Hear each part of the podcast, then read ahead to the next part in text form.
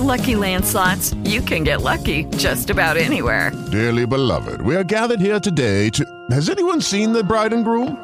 Sorry, sorry, we're here. We were getting lucky in the limo and we lost track of time. No, Lucky Land Casino, with cash prizes that add up quicker than a guest registry. In that case, I pronounce you lucky. Play for free at LuckyLandSlots.com. Daily bonuses are waiting. No purchase necessary. Void where prohibited by law. 18 plus. Terms and conditions apply. See website for details. Blog Talk Radio. Warning. You have entered the realm of the gods. So give us your mind and your full attention. So you say you deal with esoteric information? I never heard of such. Well, you're in for a treat. Blog talk, blog talk, this is the blog talk. Alim El Bay dropping jewels every day. Blog talk, blog talk, this is the blog talk. Metaphysical, we deal with the spiritual. Blog talk, blog talk, this is the blog talk. Alim El Bay dropping jewels every day. Blog talk, blog talk, this is the blog talk. Metaphysical, we deal with the spiritual. So you claim to be a god? Damn right I'm a god. The maker, the owner, cream of the planet Earth, father, civilization, god of the universe. Wow, I didn't know that. Wow, I didn't know that. Wow, I didn't know that. Wow, I didn't know that. So tune in or lose, friend. All strategies apply mathematically. The information he drop is real powerful. So get your notepad, it's more than an hour full. Watch your jaw, the crew with watch us talk. Indigenous to the land wherever we stand. First world order, we bringing it home in the first quarter. Invisible lines don't apply, we cross borders. Silly rabbit, knowledge for gods. No matter where you reside, lodge, temple, of Mars. So don't fret or proceed with hesitation. Just tune in to Blog Talk to get the information. Peace.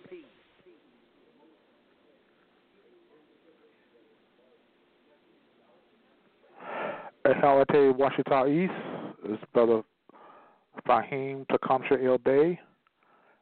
I'll be your host for the night on the First World Order Talk. The, I mean, I'm sorry, on the First World Order show, radio show, and uh, tonight would be the history.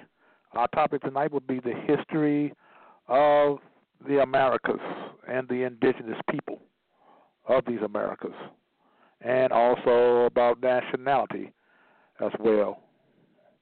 Why, why again, why we should have a nationality, as I spoke uh, on that two weeks ago, and uh, dealing with other st- things that you need to do after your nationality uh, to operate or to be able to operate in commerce as well.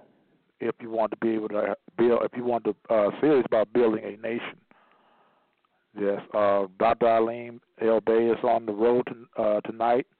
I'm filling in for him tonight, and uh, I hope you enjoyed the show.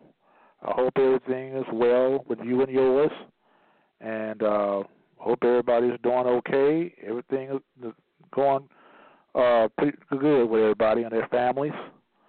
So I'm gonna get on with the show. Um, as I spoke before about two weeks ago. Oh, oh, and I apologize for our absence of the la- last uh, Wednesday of the Blog Talk Show. We was a bit of a confusion about uh, whether I was going to do the show or not, and plus I got home about an hour late, so we didn't have the show last week. So I apologize for that. And uh, but we got it together now. So I hope everybody uh, give me their uh, most divided attention and and uh, enjoy the show. Okay, I'm gonna start reading uh, from the book Dawn Voyage, uh, the so-called Black African Discovery of America by an introduction by Dr. John Henry Clarke. Pretty good book. Uh, I, I advise for a lot of uh, a lot of you sisters and brothers to uh, to have this book also for as your part of, a part of your library. Uh, the name of the book is called Dawn Voyage, Voyage the Black African Discovery of America by Michael Bradley. He's a European author, but he's a European author that usually be sincere in the history of indigenous people around the world.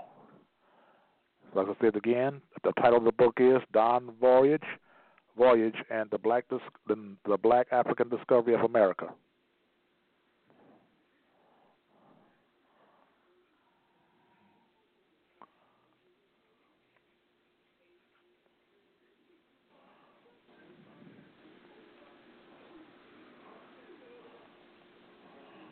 I'm going to read a few uh, pages from the introduction by John Henry Clarke, peace be upon him.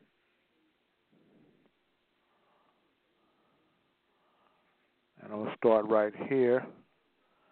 Uh, says here, in his book Dawn Voyage, The Black African Discovery of America, Michael Bradley has put some of these fantasies to rest by pointing to little known doc- documents generally neglected by most members of the academic community.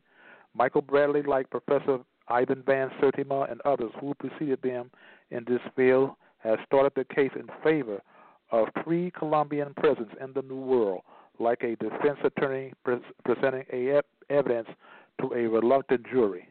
At a time when a new curriculum approach is being demanded for the study of non European people in general and African people in particular, the contents of Michael Bradley's book and his supporting documents could never be more timely. In the preface to his book, Michael Bradley makes the following statement.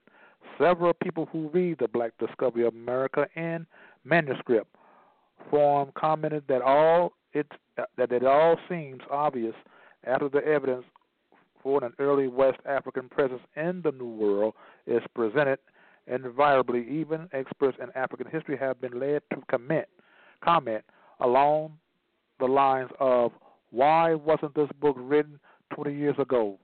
Also, sooner or later, people have asked me how it was that I came upon this so obvious idea, researched the evidence, and wrote this book.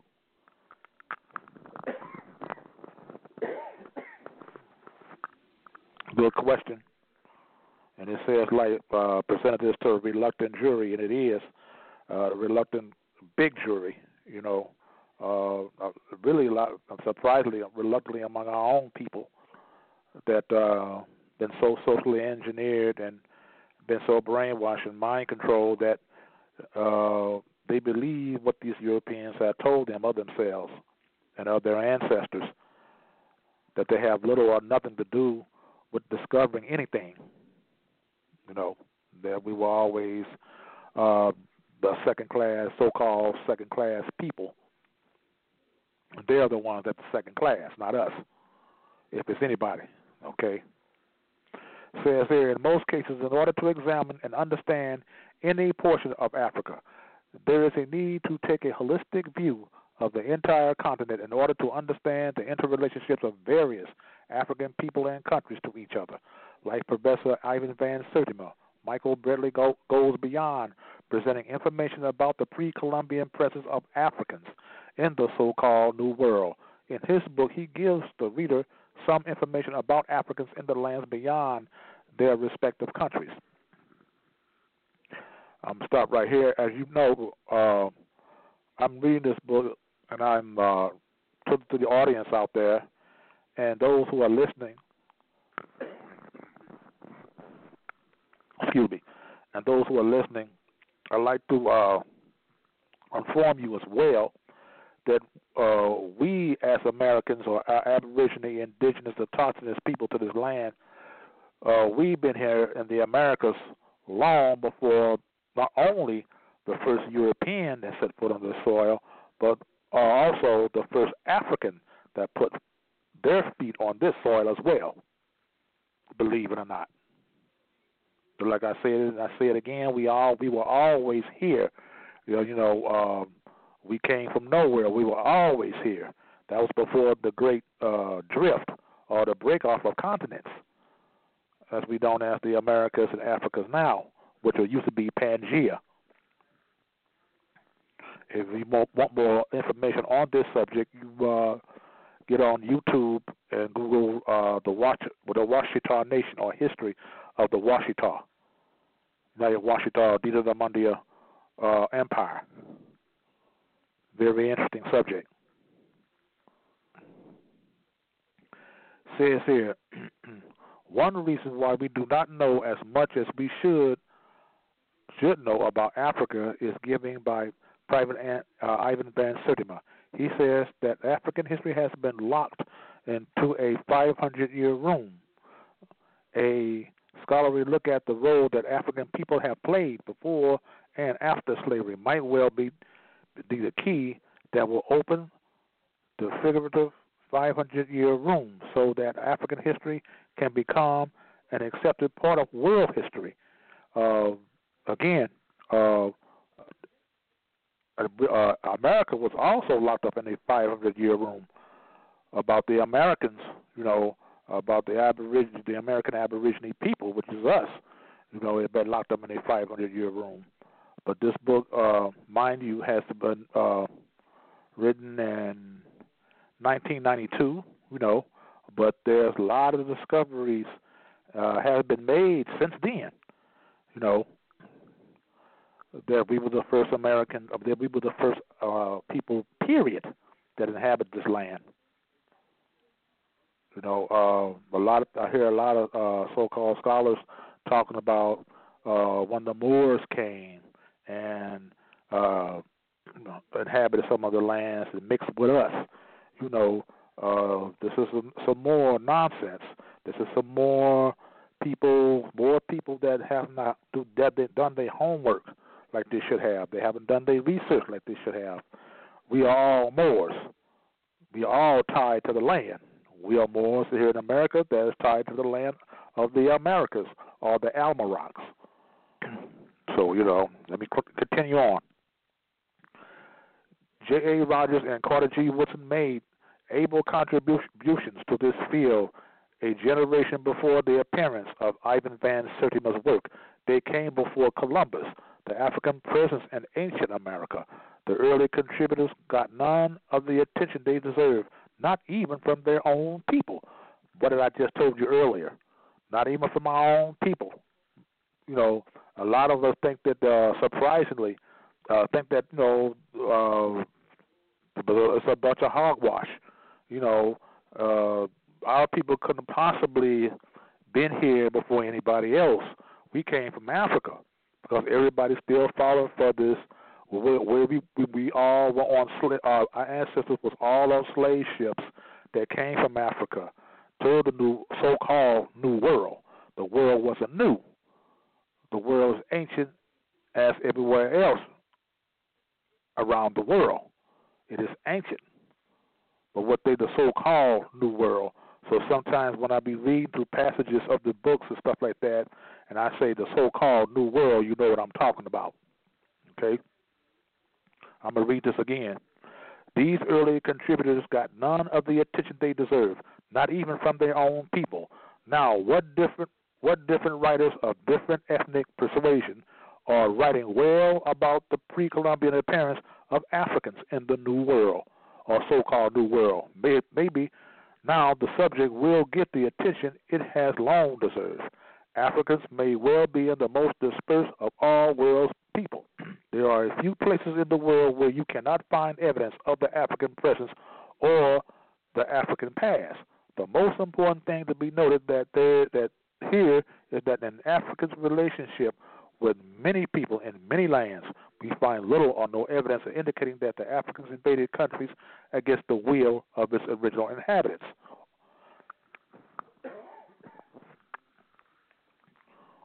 Or wantonly destroyed civilizations they wanted to rule and did not understand. No, they did not. Okay, in the statements above, I meant to briefly comment on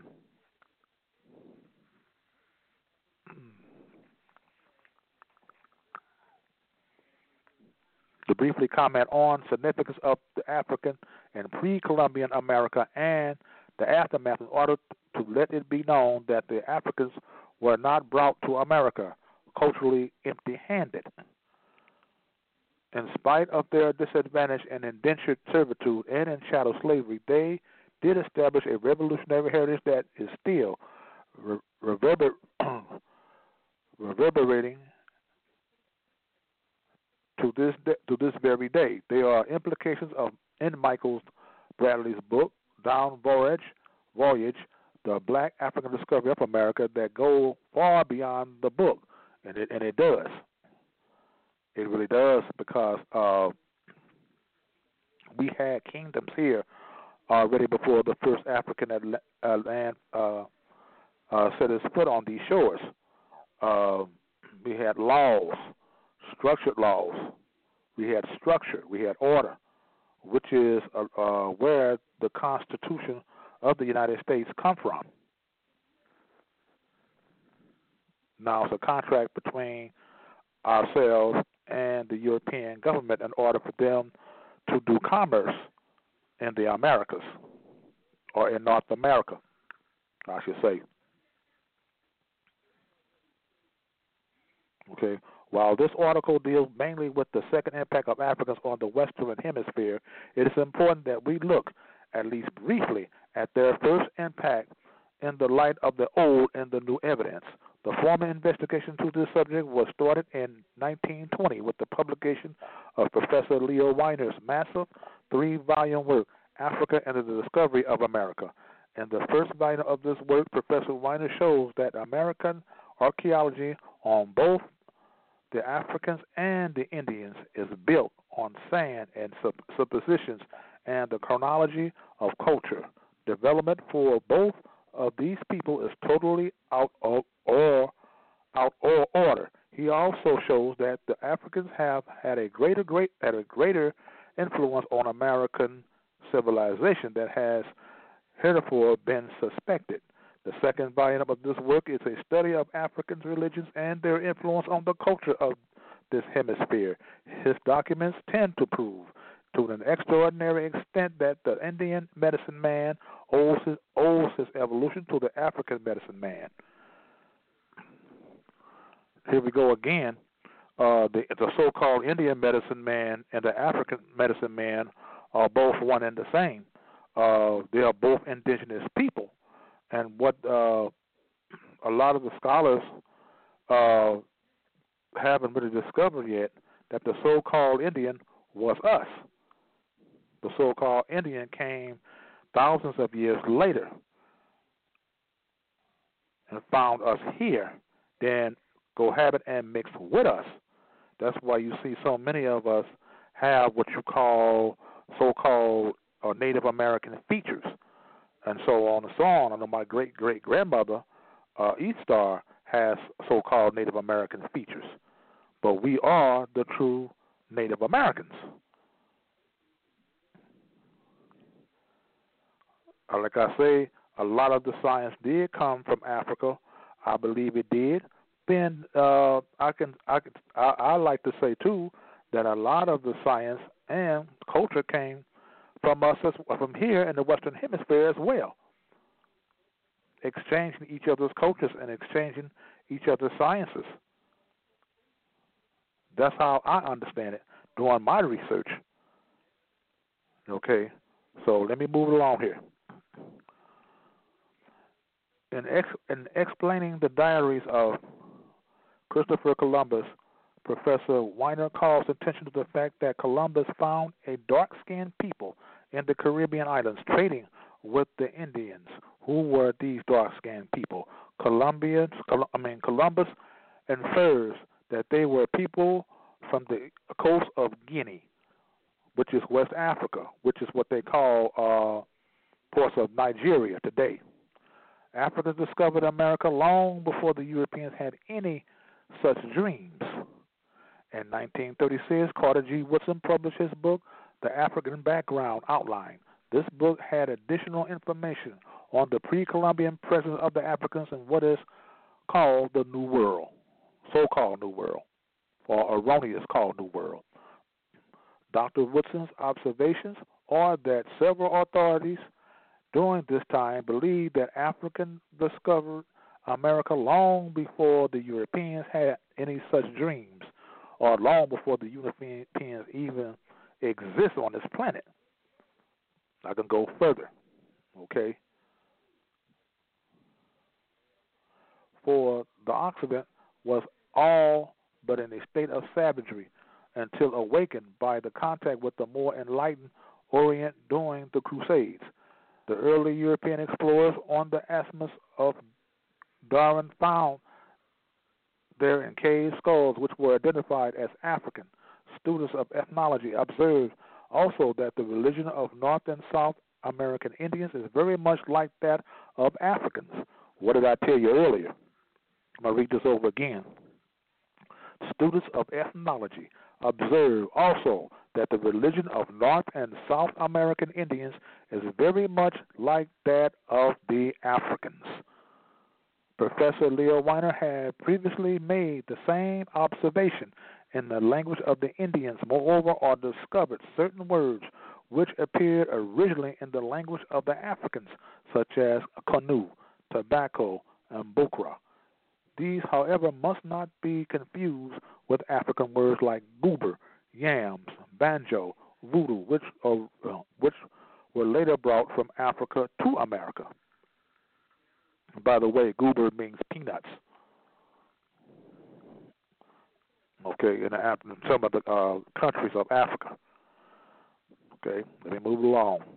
The cultural and the philological evidence to support the claim that Africans on the west coast rose to such a high level of culture and maritime skill is more apparent with each new book on the subject. The matter is out of the realm of pure speculation. It can be said with a high degree of certainty that Africans braved the roaring waters of the high seas and established relationships with the Indians of the Americas well over 8,000 years ago. The growing body of literature on the pre Columbian presence of Africans in what is called the New World will eventually lead to an examination of the cultures of the various non African people that were already settled in the Western Hemisphere before Columbus and European explorations. Most of these people have been mistakenly called Indians. That's right.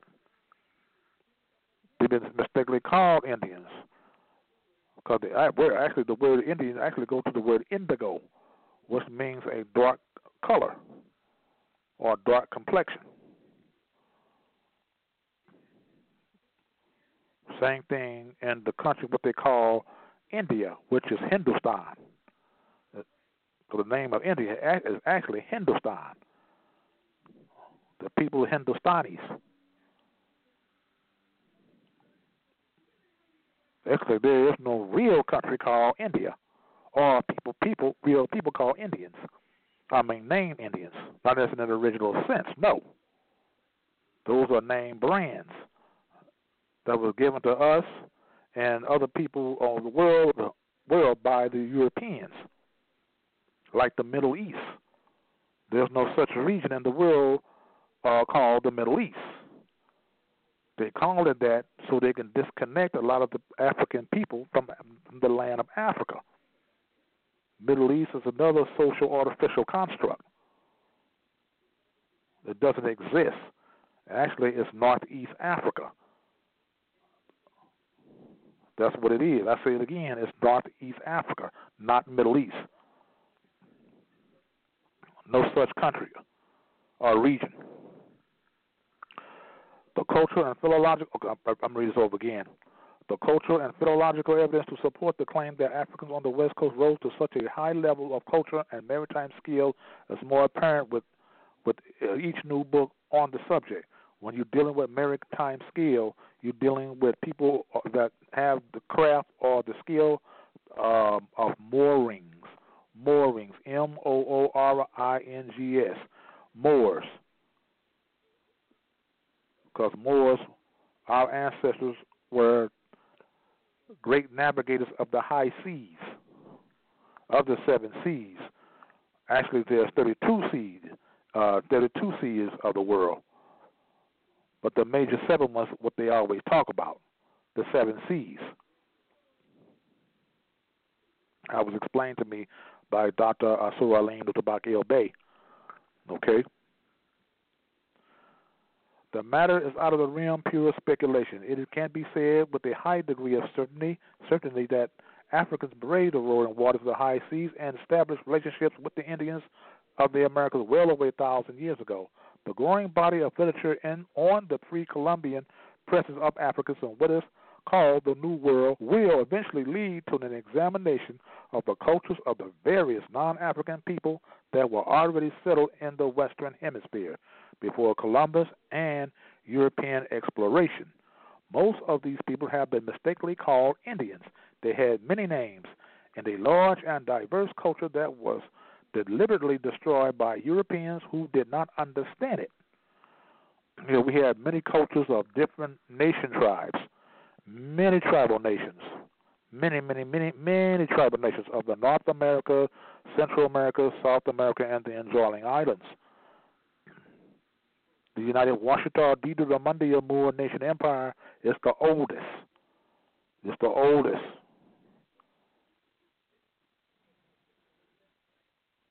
We've had a lot of its offsprings, like the Yamasi or Yamasee, Lenni Lenape, the Kitiwa, now called Cherokee, and so on, so on, so on, so on. Okay. When we discard the myth of the European as spearheaders of civilizations, we might also learn that the European destroyed more civilizations than he ever built. This is very, very, very true. Some of these civilizations were old before Europe was born.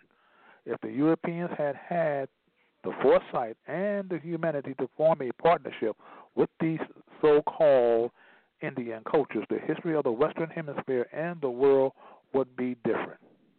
If Michael Bradley's book, Dawn Voyage, The Black African Discovery of America, and other literature of this, of this nature ha- had called for a reprisal of the Africans and the Indians of the New World, then he was rendered a service to his generation and its generations still to come. By John Henry Clarke, Professor, Emeritus, African World History, Department of African, Cana, and Puerto Rican Studies, Hunter College, New York City. Okay. This is dealing with part of the indigenous history of our people and our ancestors because I feel like it's very important for us to know the history of our ancestors, to know who we are. You know, a lot of people uh, call themselves many things, but you know, I can I, I, I can guarantee you this. I can guarantee you this: they wasn't calling themselves black. They wasn't calling themselves black, and like I said before in previous uh, blog talk shows, first world order shows, that we know black is an adjective and all this. Uh, I know those those of you who are listening to this show tonight know better than that, so I'm not going to really go into that. But you know, black, the B L A C K black, is Middle English. We know that go and and its origin go back to Blake or Bledge or Blecker, which means white, pale, or bleach. So you know, I'm not to stay on that, but you know, uh, I just uh, just decided to refresh some people's minds, or the uh, or those who have, have first heard this before that's listening to this show tonight.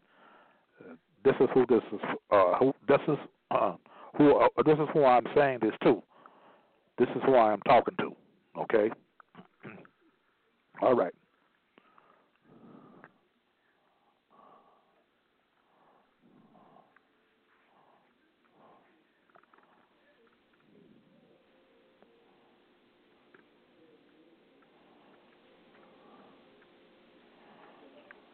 Okay, start right here. These expeditions must have assembled the mouths of. No, I'm, I'm sorry, I got to go back. Okay, I'm start right here. Uh, so during these expeditions must have assembled at the mouth at the mouths of either the Senegal or the Gambia rivers, possibly both. And understanding of this magnitude would not have been forgotten to the intervening years before the Portuguese arrived. For, for at the time, in the time of Perestrello and the incipient slave tra- trade, the people of the Empire of Mali wrote their own history, boasted cities as grand as many in Portugal and as squalid. Their emperor possessed wealth beyond the imagination, but not beyond the greed of the Portuguese themselves, and beyond doubt. The Mali geographers possess a knowledge of the distribution of lands and waters upon the earth more accurate than that of any European mariner of that time.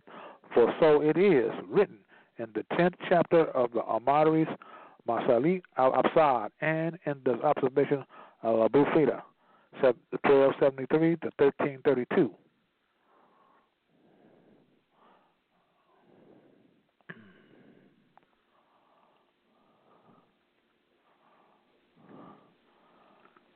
Okay.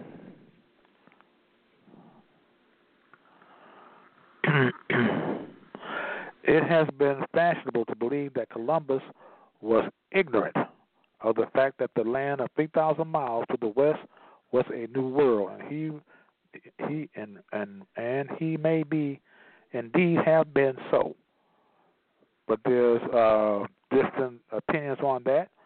Some say, and I'm on that opinion as well.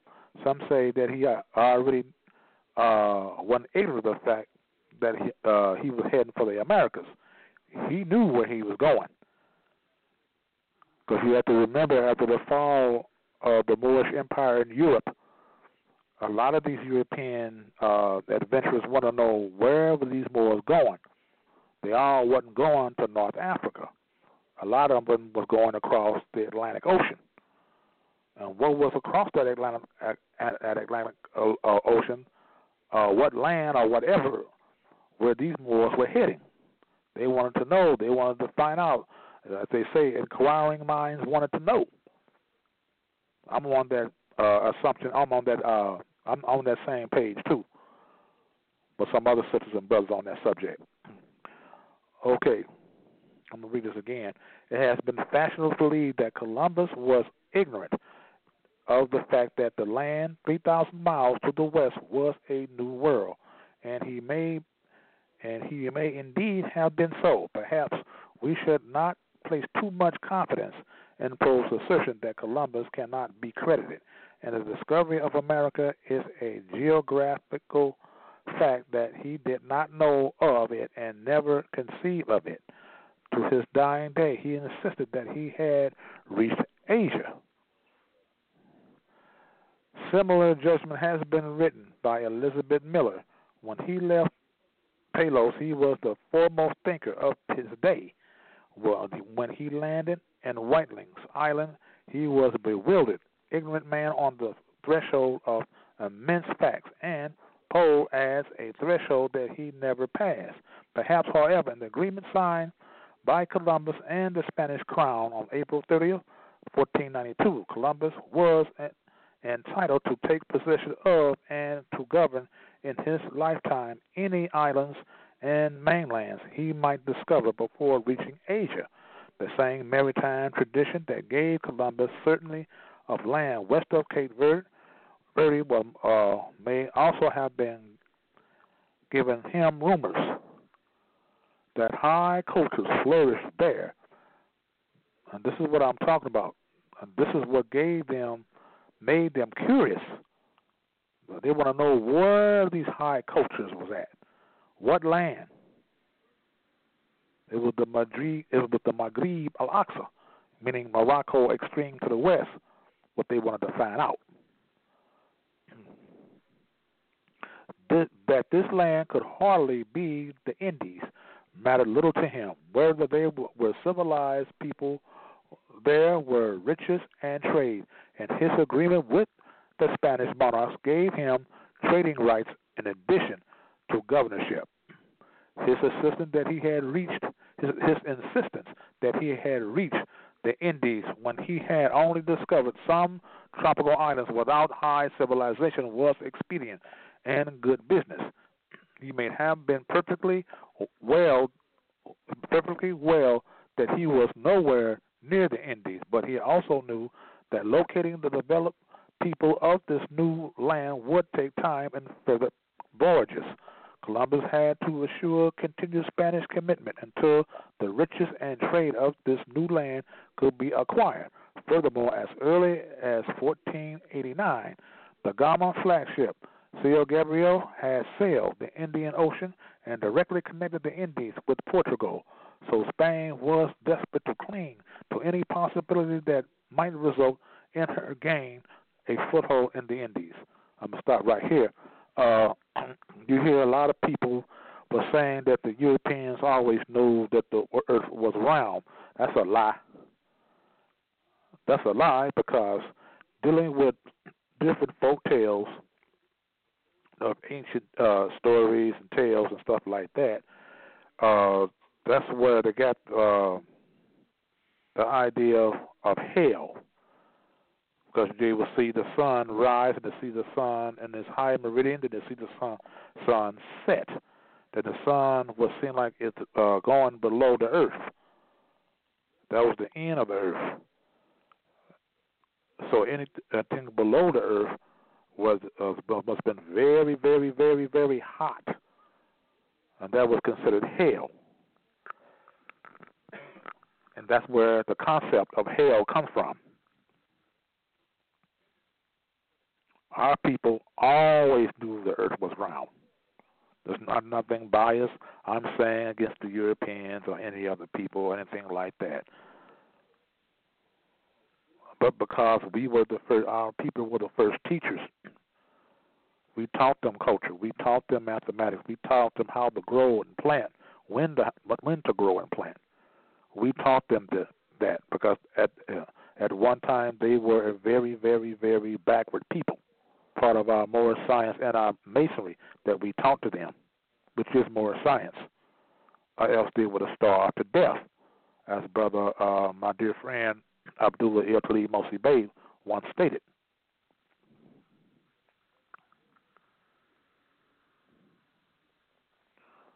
Okay, move along here.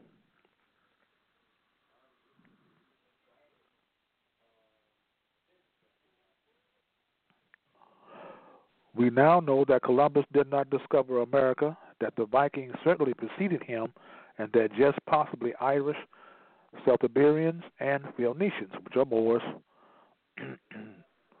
uh, came before the Norse. Yet we were still confronted with the awesome fact that that, that it was Columbus, voyages that, that that and not earlier ones that changed the course of history. Clearly, Columbus had discovered something. But I I'm, I'm here to tell you, sisters and brothers, uh, America was never discovered. It was never discovered. It was highly and culturally inhabited by our own ancestors. We had cities here, we had some of everything. Uh, you take like, uh, believe it or not, the Atlantis in the middle of the Atlantic Ocean, which sunk below, below and down to the Atlantic floor. We had Lemuria or Elmuria in the Pacific Ocean, which had sunk to the bottom or to the floor of the Pacific Ocean. These are our people, and the, the, the Hawaiian Islands, Marshall Islands, Mariana Islands, the Solomon Islands, Hawaii, all these islands are remnants of El Moria, the lost continent or the continent of Mu, land of Mu. The land of Mu, M U U, where the word and term Moor comes from. The word Moor is a very, very, very ancient word. Okay? As I said before in previous uh, uh, First World Order blog talk shows. I'm going to move along here.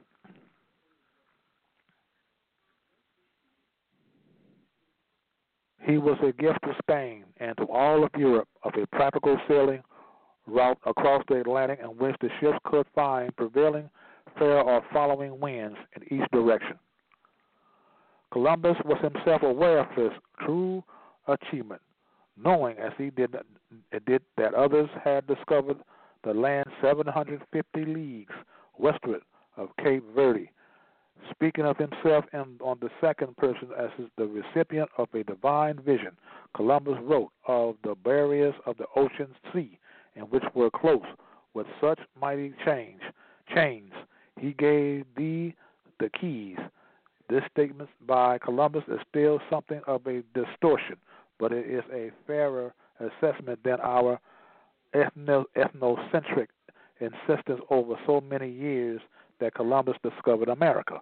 Columbus can truly lay claim to the discovery of the key to half of the secrets of Atlantic navigation.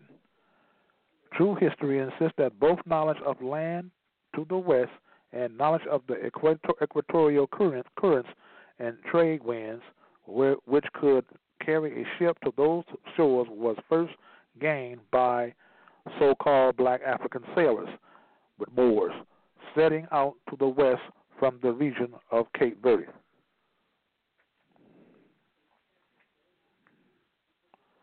Only 150 years before Columbus' voyage, Ibn Amir Hajib asked Emperor Kankan Musa of Mali about a navigation on the Atlantic and received this reply The monarch who preceded me would not believe that it was impossible to, to discover the limits of the neighboring sea. He wished to know.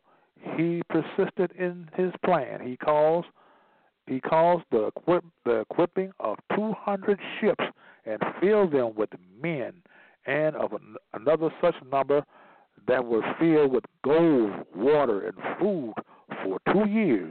He said to the commanders, Do not return until you have reached the end of the ocean, or when you have exhausted your food and water. They went away, and their absence was long. None came back, and their absence continued. Then a single ship returned. We asked the captain of their adventurers and they and their news. He replied, Sultan, we sailed for a long time, while until we met with what seemed to be a river with a long current flowing in the open sea. My ship was last. The others sailed on, but as such of them came to that place, they did not come back, nor did they reappear, and I do not know what became of them. As for me, I turned where I was, and I did not enter the current. This doctrine of what can only be the trade wind driven equatorial current is preserved in Amari's Masalik al Absar's Columbus. The bestseller may be stumbled on to this account that but a story of the same substance could have come to Portuguese mariners from slaves taken anywhere in the neighborhood of Cape Verde. In either case, Columbus would know that winds and currents existed which would push ships westward, while in Iceland he could surely have noticed the prevailing westerly winds and the warm westerly current of the Gulf Stream. He could then reasonably conclude that the Atlantic could be crossed in each direction.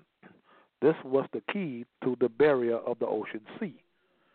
There is no doubt that the so called black Africans crossed the Atlantic to lands in the west for how otherwise are we to explain the statues with negroid features found in La Venta or by the representations of so called black men in the mural, murals of the Temple of Warriors at Chichen Itza or the presence of the tropical African bottle gourd in the New World. How otherwise can we explain that in both Central America and in the eastern foothills of the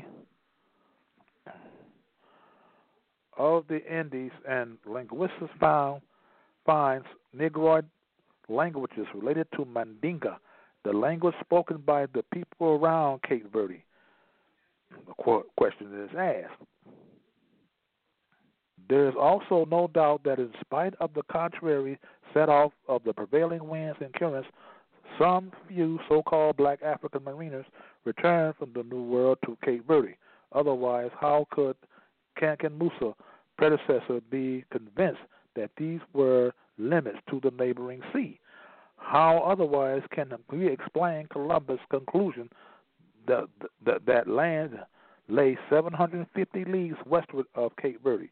A conclusion that it was not only correct but arrived at only after the, the Portuguese had reached the latitude and the people of Cape Verde. The evidence compels us to accept the idea that the success of Columbus' voyage owed much to the experience and acknowledged gain by so-called black mariners of Mali.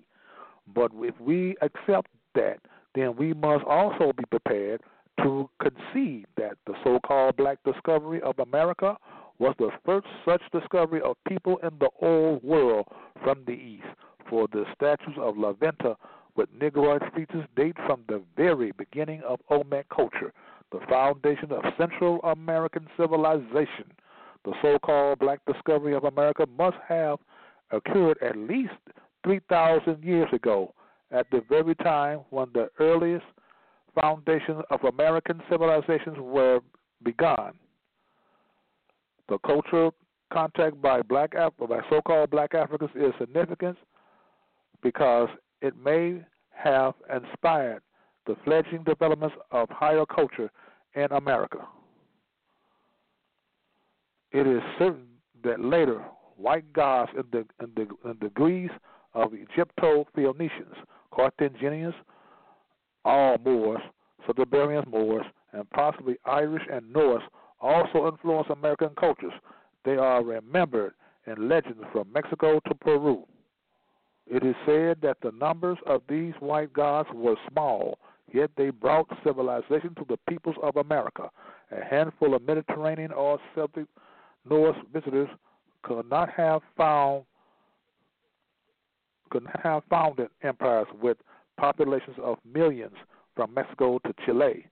The white gods came and they brought civilized techniques, but it is equally certainly that only greater numbers of already highly cultured people could have adopted such techniques. There was culture in the America before the white gods arrived. Evidence suggests that so called black Africans had been present when this culture was first tentatively budding. Others, mostly the Amerindians themselves, contributed to the full flowering of a uniquely Amerindian culture but the black or the so-called black uh, discovery of America was significant in the cultural development of the new so-called New World.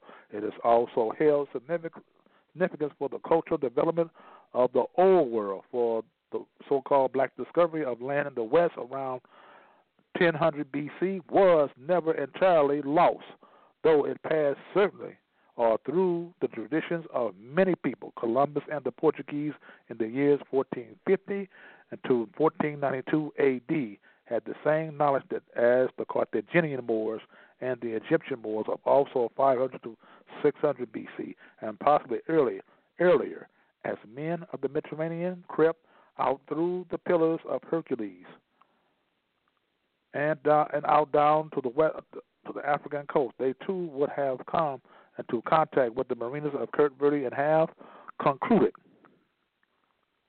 concluded that there was land to the west.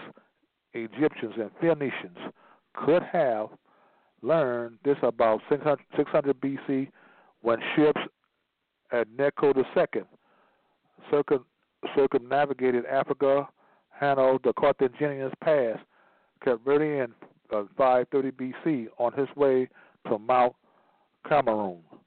This knowledge was passed from the Phoenicians, the Moors, and their colonists to their Celtiberian Moors, neighbors to Iberia, and when some of them, or some of these Celtiberians, migrated to Ireland and became Celts, they took this knowledge with them. The land to the west came to the uh, be called Largalon, the land between the sunset. And in myth and legend, it came to be known as a blessed land and plunged Europe into the Dark Ages. Knowledge of Largalon was kept alive in Irish monasteries, escaping from the pain and and sin of a collapsed world. So Brendan, so Brendan and other early other uh, Irish papers set sail and their boast of leather for the blessed land they knew lay to the west. The recent voyage of Tim Severin and his crew and the Brendan showed that some of these seafaring priests would indeed have landed in the so-called New World.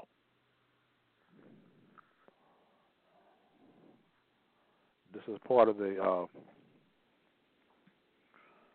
uh, the book, like I said, the book of the Voyage, Dawn Voyage of the Black Discovery of America by Michael Bradley.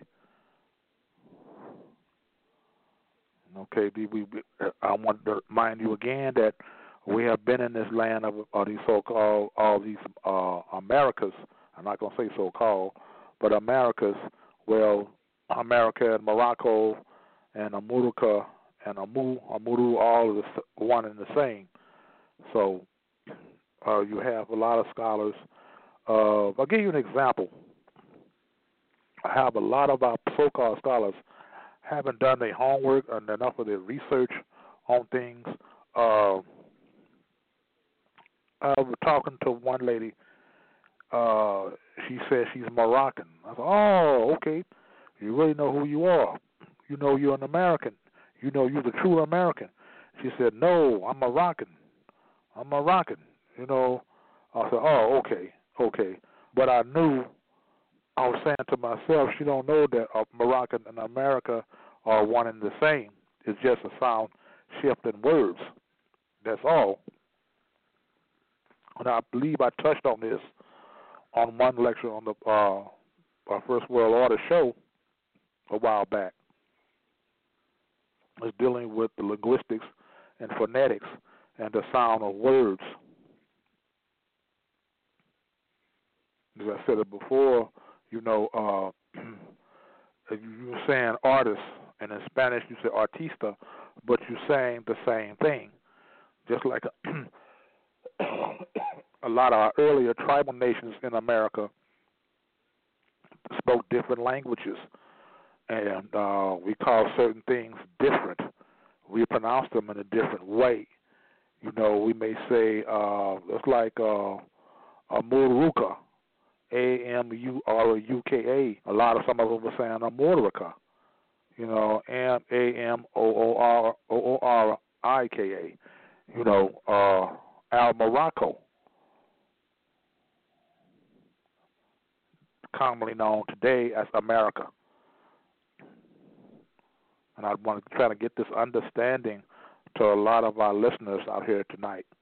You know, I don't have a uh, key machine I can punch uh, punch people in.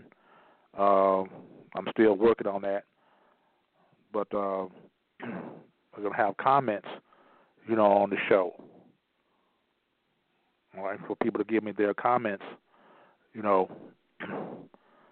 So let me move along here.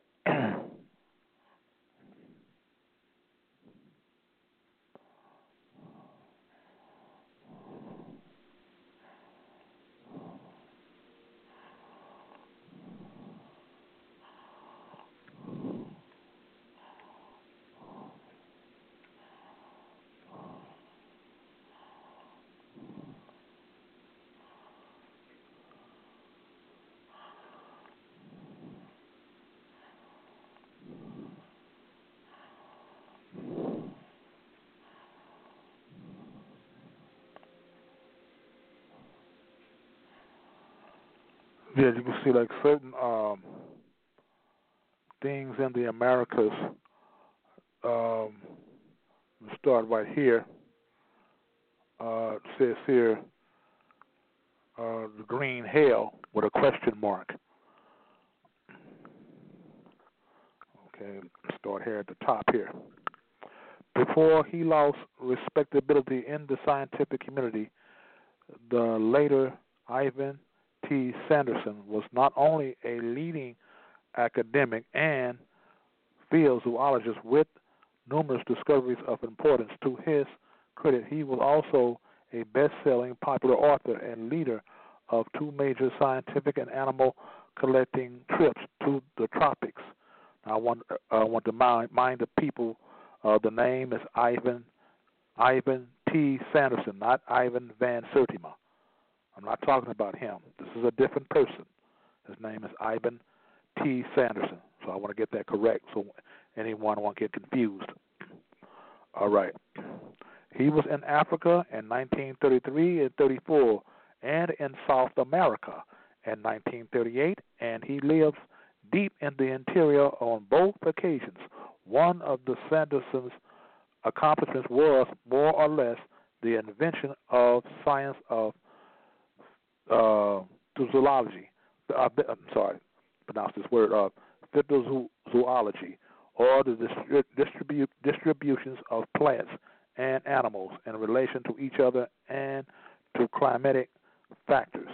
As late as 1968, there was not an English language textbook on this subject, and the only guide to it was the notes and information rep, uh, presentations of Sanderson himself. These papers have been read by very few people, even specialists who should be interested because by the time Sanderson got around to putting his thoughts down, he had already begun his long slide into academic limbo. He had become somewhat bitter as a result, uh, and his writing had become a bit too disrespectful and informal to be digested, digested easily by knowledge establishment. I mean, by the uh, the knowledge establishment. How was it that someone with Sanderson's credentials managed to be labeled a crackpot? The answer is that in years of training and more years of first-hand observation, Sanderson had come to the conclusion that much people and, and experts' knowledge, especially in the Western world, was often an inadequate and limited perception of reality and sometimes pure myth. One minor myth that inspired modest bouts of Sanderson's indignation was the popular myth of the jungle. Jungle was originally a Persian word applied to low and scrubby on hillsides. They impeded the passage of men and horses. The British took over the word and applied it incorrectly to the tall equatorial forests of the tropics. The thinking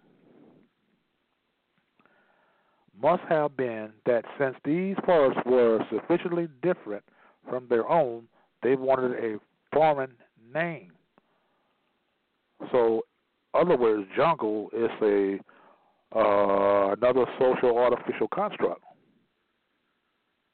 Hmm. Okay. There are true jungles all over the world. Probably one of the, the, the densest is on the mountain slopes of the northwest coast of North America. But one place where the jungles are conspicuously absent happens to be in all the tall forests of greater tropical rivers like the Amazon and the Congo, nor is there much jungle in the forbidden, forested regions of West Africa. Even in these forested places, the primary tree growth is also tall and so thickly foliage that even sunlight has a difficult time penetrating under such conditions. Then there can be little small plant growth at ground level. The great trees form galleries with their trunks as great columns, but its ground level passage is often quite easy. It is was it is where these forested peters out into the uplands uh, that one encounters jungle. Hmm. So that's where the word jungle comes from. It's an artificial construct.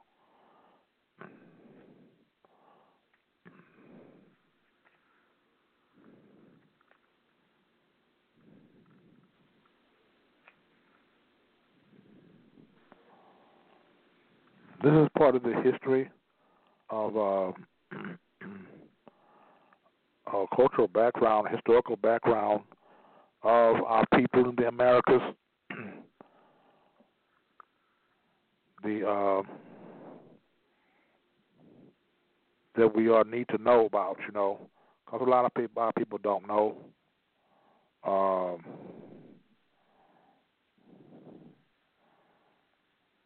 you take, for instance, uh, I always talk about the Washita Empire, the history of the Washita uh, tribal nation empire.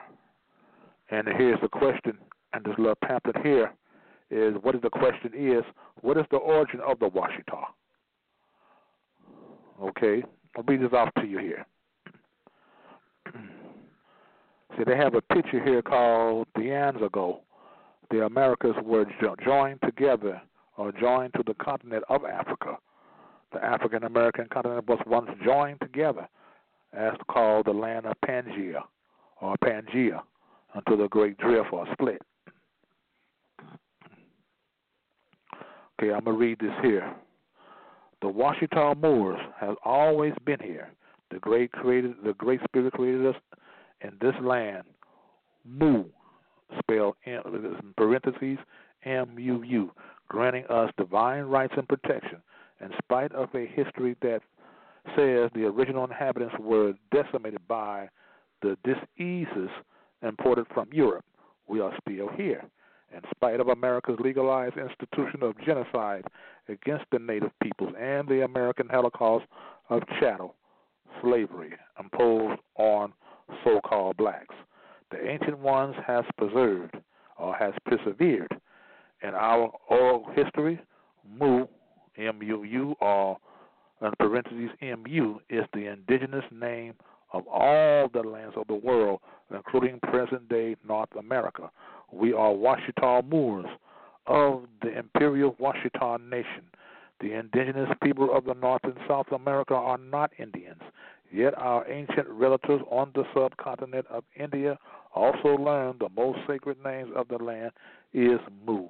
Mu is the name t- taught to all the nations by the Creator. All over the world, the cattle speak the same name, Mu, or Mu, or M O O, Mu, by the yaks, bison, oxen, water, buffaloes, or longhorn steers. We are in a land called Mu. We are Moors.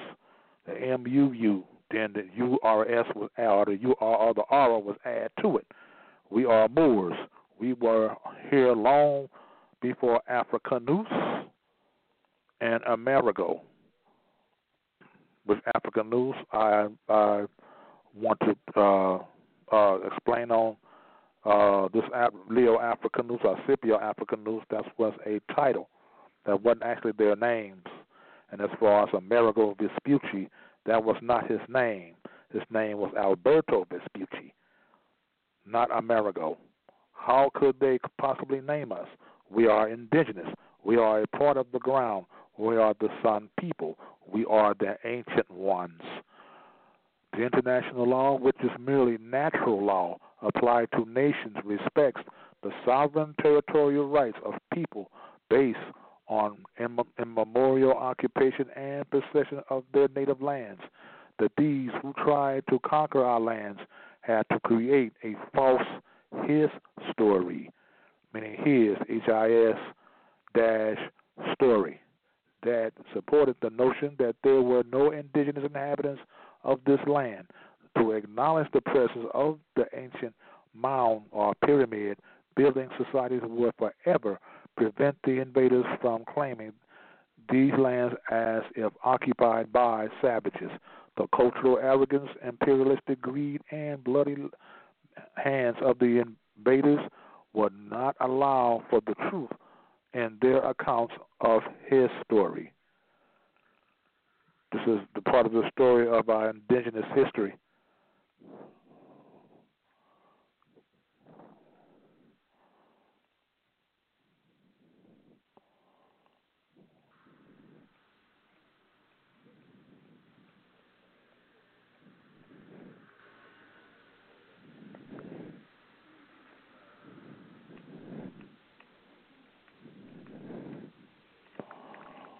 Some people say, uh, I was watching some on YouTube. They say that uh, if, if you can know it, you know, you can know a lot of things. You know, the thing is, you have to prove it. And it says here, how can you prove it? The term ancient ones can be taken literally. The Ouachita have a history of longevity and common lifespans were over 100 years. Charlie Grant walkers reportedly reached the age of 150 years. This this sustained a perpetual oral history that was passed down firsthand through the generations. Witnessed the testimony of Susan Garrison Hill, the daughter of the late Reverend R. C. Garrison, herself reported to be over 114 years old. Coupled with this, with nearly 30 years of research by the Empress, directed by her grandmother, and we find an unquestionable capitulation of facts that will revolutionize the teaching of history forever. the Return of the Ancient Ones contains authentic copies of the treaties, maps, conventions, Supreme Court cases, and other legal documents that will silence the staunchest skeptics. Some of the longest cases in the early history of U.S. courts involve the heirs of Henry Turner, which is uh, Henry Turner, which Turner is Tunica in the Aboriginal indigenous uh, sense. The Turner is the English trans is the English word of Tunica. I want y'all to understand that. That's where the term or the name Tunica comes from. It comes from the word Tunica, is an ancient, ancient word which means the people. Okay, I'll read this again. Some of the longest cases in the in the early history of U.S. courts involve the heirs of Henry Turner in the United States. A thorough review of these cases would verify the legitimacy of the Spanish land grants and the rightful claims of the Tunica or Tunica heirs. The fact that this area was intentionally set up as a separate entity from the United States and never to be settled by Americans, or what you can say so called Americans, or by Europeans. Because again, again, again, I say we are the Americans, not them. And when you tell when you when you say that, when you call Europeans the Americans, you just uh, gave up your birthright. You just helped them spit, steal your birthright from you. So don't keep calling them Americans. Even uh, some of them would say, "I'm Irish American. I'm Italian American. I'm uh, Polish. I'm Pol- uh, Polish American, etc., etc., etc." Well, I let them go ahead uh, and say that because that actually means when they say that, that actually means that they're, uh, say for instance, when they say they're Irish Americans, they're saying that they are people of the descendants of Af- of Irish immigrants that came to America. That's what they are saying. So they're not. They're really. They're. They are not. They're not really saying they are really Americans.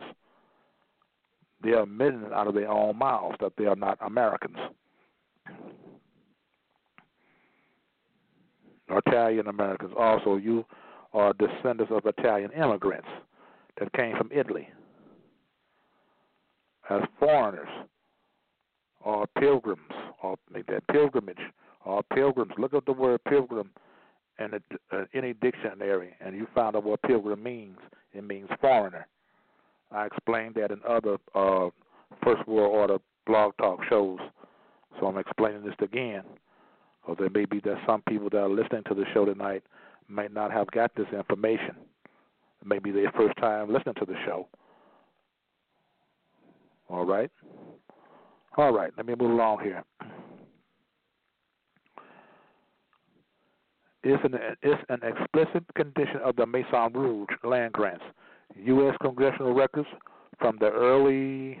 Let me turn the page here. from the early 1800s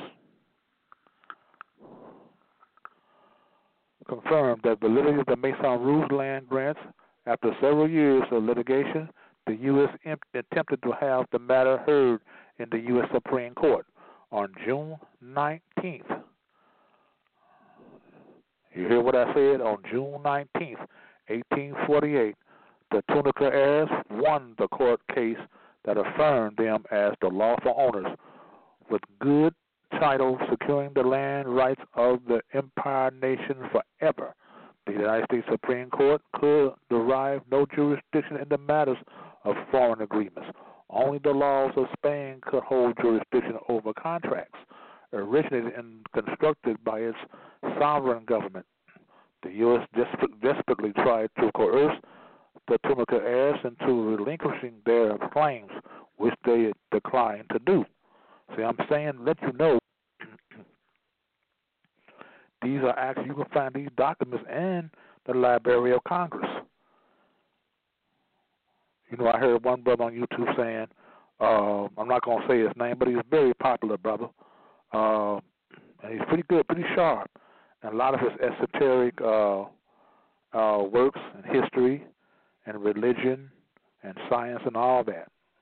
You know, I'm not going to say his name, but uh, he was talking about uh, you, you, uh, there's no uh, the people that claiming that they're a part of a tribe are not a nation because they don't have a standing army. But I'm here to tell you today that the United Washita Dita Damandia do not have a standing army. But I'm here to tell you today also that, uh, that we still are recognized as a standing sovereign nation by 144 nations around the world and by the United Nations. We are recognized as a nation. Our United Nations project number is 215 slash 93.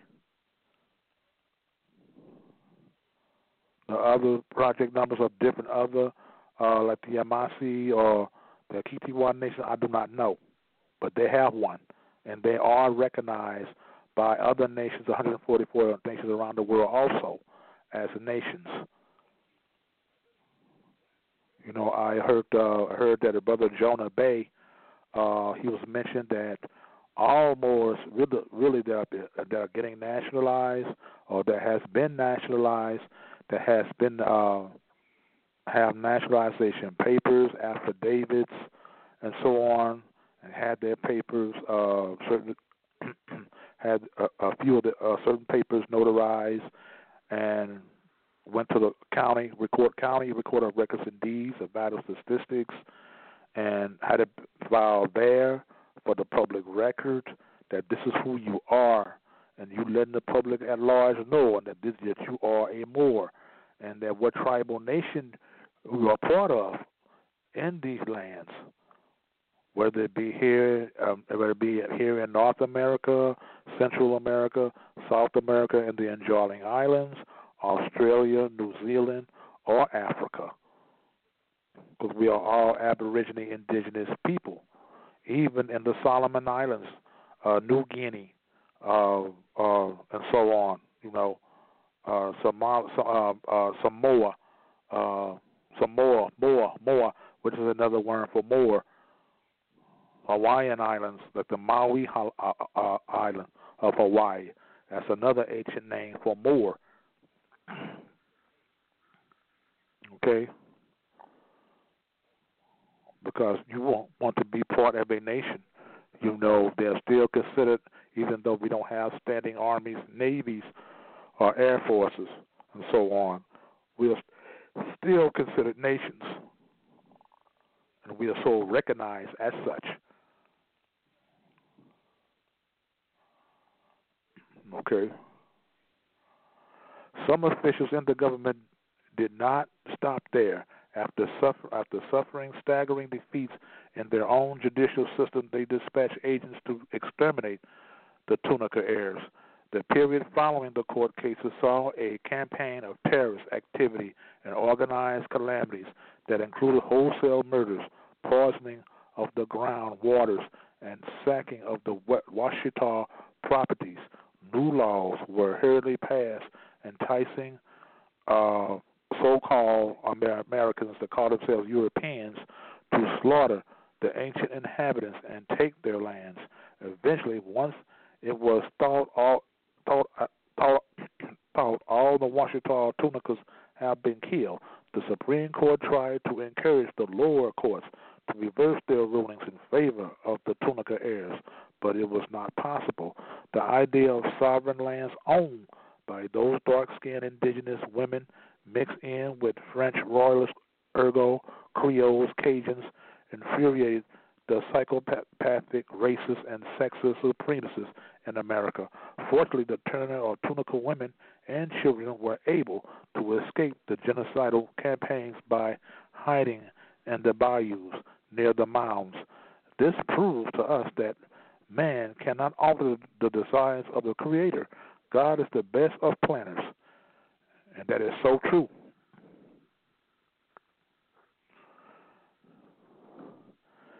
June 19, 1848 is the true beginning of the first June 19th celebration. I'm going to repeat again. June 19, 1848 is the true beginning of the first June 19th celebrations. I'm saying this for you Moors that are conscious enough to know what the June the Juneteenth celebration every year that we celebrate, what it really is. Okay? The day when the Tunica Washita or the Turner Washingtons, that's where the word Washington comes from, Washita. You hear Washington, D.C., Washington State, George Washington, Denzel Washington, Kerry Washington, and so on, et cetera, et cetera, et cetera. Actually, their names, uh, their Aborigine name is Washita. Denzel Washington name is Denzel Washita. Kerry Washington name is Kerry Washita. That's where the word Washington comes from. Okay, you had. I'm gonna repeat this again.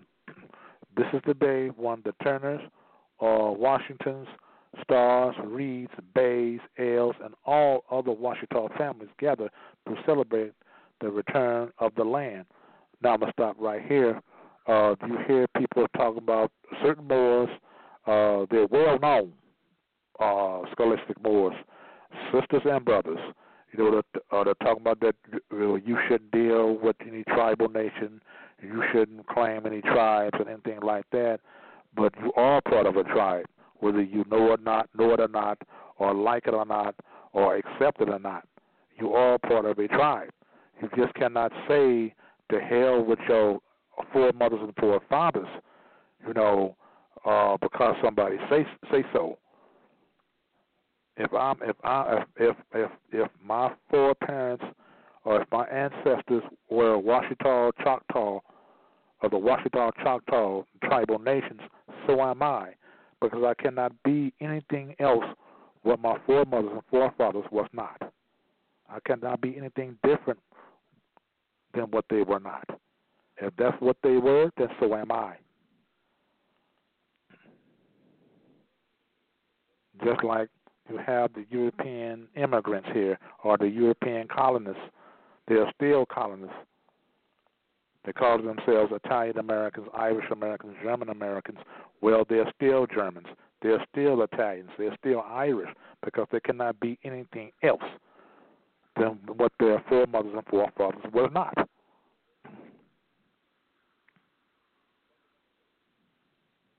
Period nothing biased against them, nothing prejudicial against them, not at all. Just truth. Uh, uh, this is just truth talking. That's all. Truth says here. The ancient ones are the legal owners and the title holders of the land, founded on immemorial occupation and uninterrupted possession. The royal families of Europe, united with the noble imperial families of the Washita in an endeavor to secure a neutral peace enclave in this part of the world. It says here, parentheses, MU, M-U-U.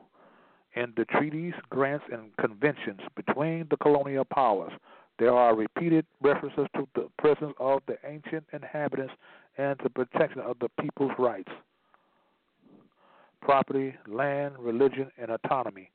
In addition, Louisiana land records reaffirmed that that affirmed the fact that this land was never ceded to the United States and was never a part of the state of Louisiana. The United Nations declared 1993 as the International Year of World Indigenous Peoples. At that time, the Washita Nation was registered under the number 215 and placed in consideration to receive voluntary, voluntary development funds. The, the activities from that year had led to the, establishment of International Decade of the World's Indigenous People, 1995 to 2004. In July and August of 1996, the Empress led an emissary to the, the summer conference at the United Nations office at Geneva, Switzerland, during the 14th session of the United Nations Working Group on Indigenous Populations. The Washita de Demandia was recorded as the oldest indigenous people on earth in final list of all attendees. I hope everybody got that. I hope everybody got it. Okay? This is why I say a lot of us must get nationalized. Nationalized is the order of the day, you know. And you, uh, uh, you know, uh, know how to uh, to uh, file your papers as well. You know, you want to know how to file your papers and uh, which papers to get notarized and which papers that you don't have to notar- get notarized because you don't have to get all your nationality papers notarized. You can just take all, you know, uh, just a few papers. Uh, I'll be right back. I'm gonna get my nationality papers, and I'm gonna tell you how to do that. Hold on for a minute. Just be patient with me, okay?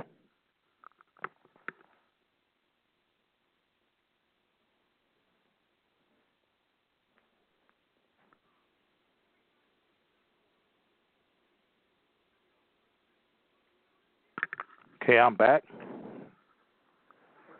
It didn't take long.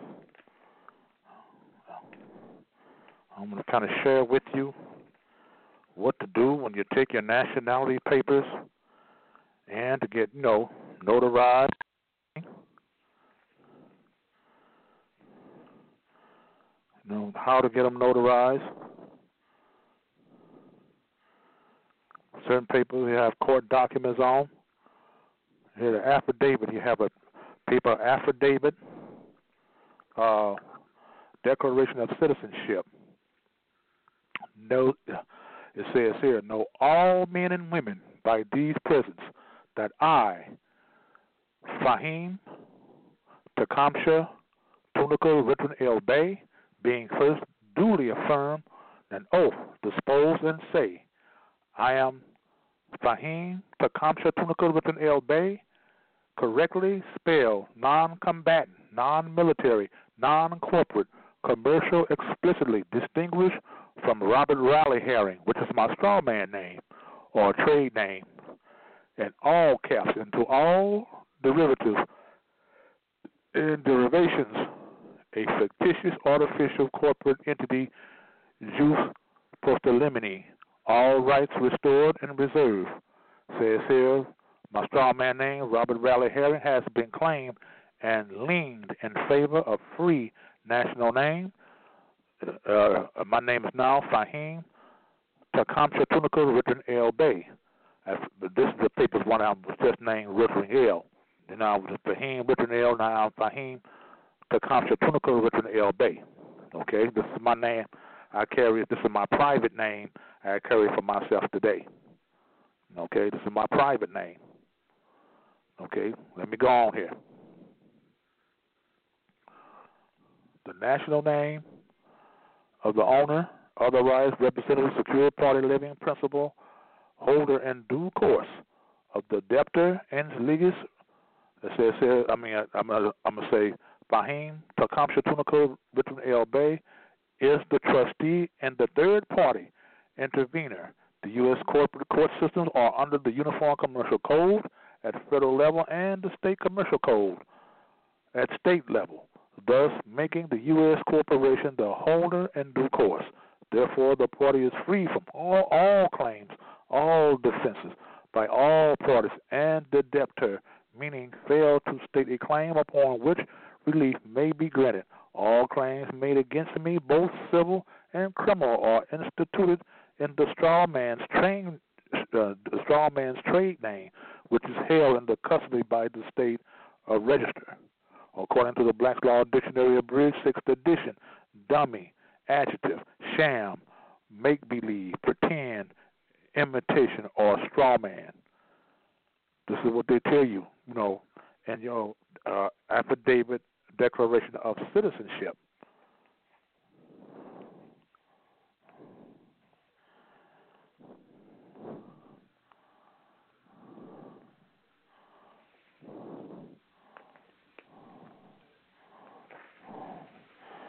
So you get certain papers. I'm gonna tell you what papers to get. Um, also, this affidavit is also a court document that I just read to you. It is a court document. It's on file in the courts. So it is law. I have law behind it. Okay?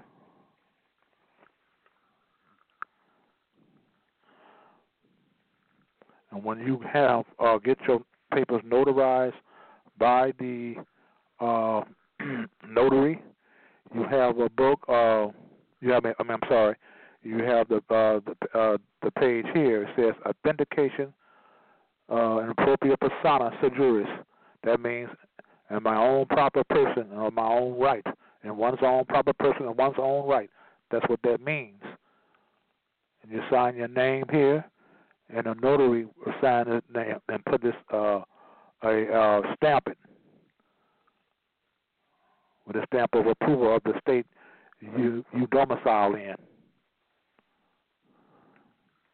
You have to get notarized. Not all of your papers, just certain papers. Just want to tell you that so you won't call yourself trying to notarize all your papers, and which is not necessary. But when you go to get your uh, papers on on on on uh, take them to the county recorder of records and deeds and vital statistics, then you take all your papers there to be on the public record. All of them. That's first. What you do.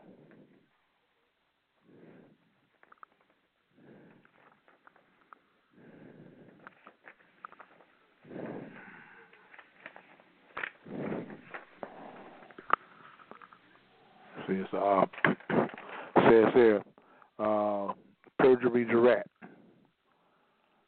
You sign there. That's for the notary.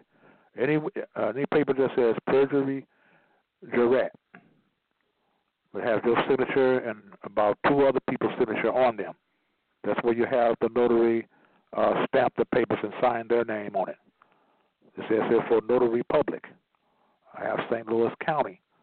Okay, in your state you have whatever county you go to to have those papers done. This is what you do.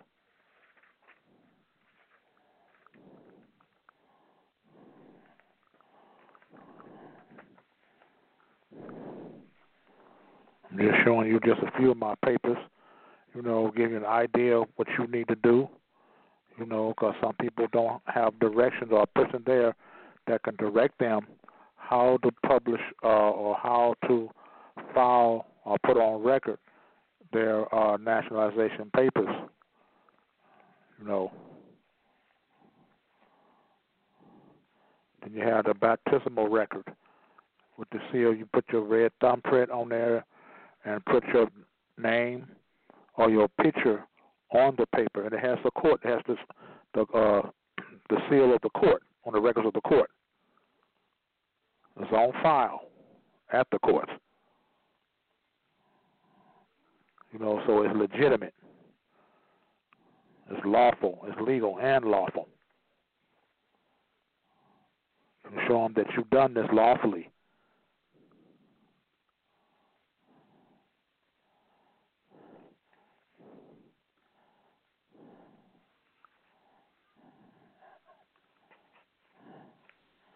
Like I say, these are certain papers you show. Like we get you get your uh, perjury, uh, perjury, uh, jurat. Those names, those those words right there, those you uh, have the uh, notary to notarize them.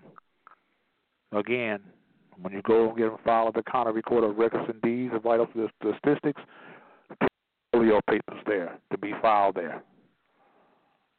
And then you take it. Uh, then after a week or so, they send your papers back, and they haven't, uh, uh, uh, what you say, rejected your papers or denied your papers, anything like that in 30 days. That means all them papers stands at law. They are lawful and you can, now you can go to the uh, circuit court or the uh, court clerk office. And some states don't have common law, so maybe you have to send your papers back to whoever who nationalized you. Maybe the state that they domicile in have a common law jurisdiction. Then get your papers filed on on, on no, get your papers on file in courts there, because it doesn't make any difference what court you file your nationality papers at. Doesn't make no difference whether whether you stay in Alabama and you get it filed in in a courts in New York. It doesn't make any difference. A court order is a court order. It's valid and it's lawful all over the country. I don't care if you had it done in Florida or you had it done in Georgia and you live in the St. Louis, Missouri Republic like I do. They're still legit they're still lawful. and don't let anyone tell you anything else because a court order is a court order. Period.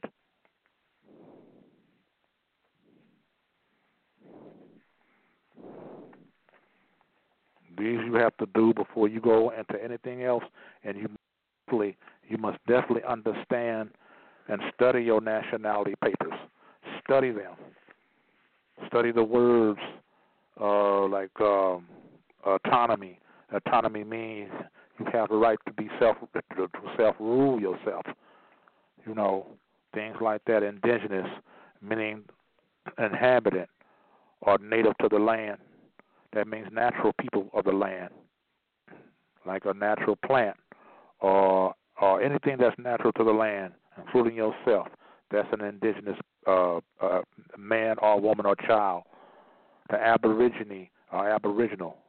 Ab- aborigine is the word where aboriginal comes from. I, me myself, I consider myself an American Aborigine Indigenous Autochthonous American.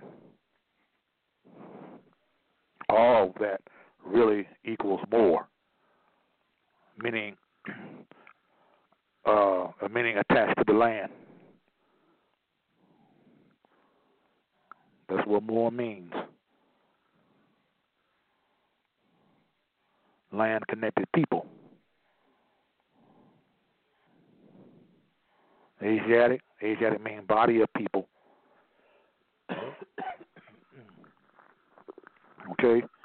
Now I'm gonna read some here. It says here in a book by Taj Tarik Bey. It says here Moors and Mexicans and other. Moors, Mexicans, and other. The Almorac, North, South, and Central Al Morocco, South Al, Moroccan indigenes, or indigenous. Okay.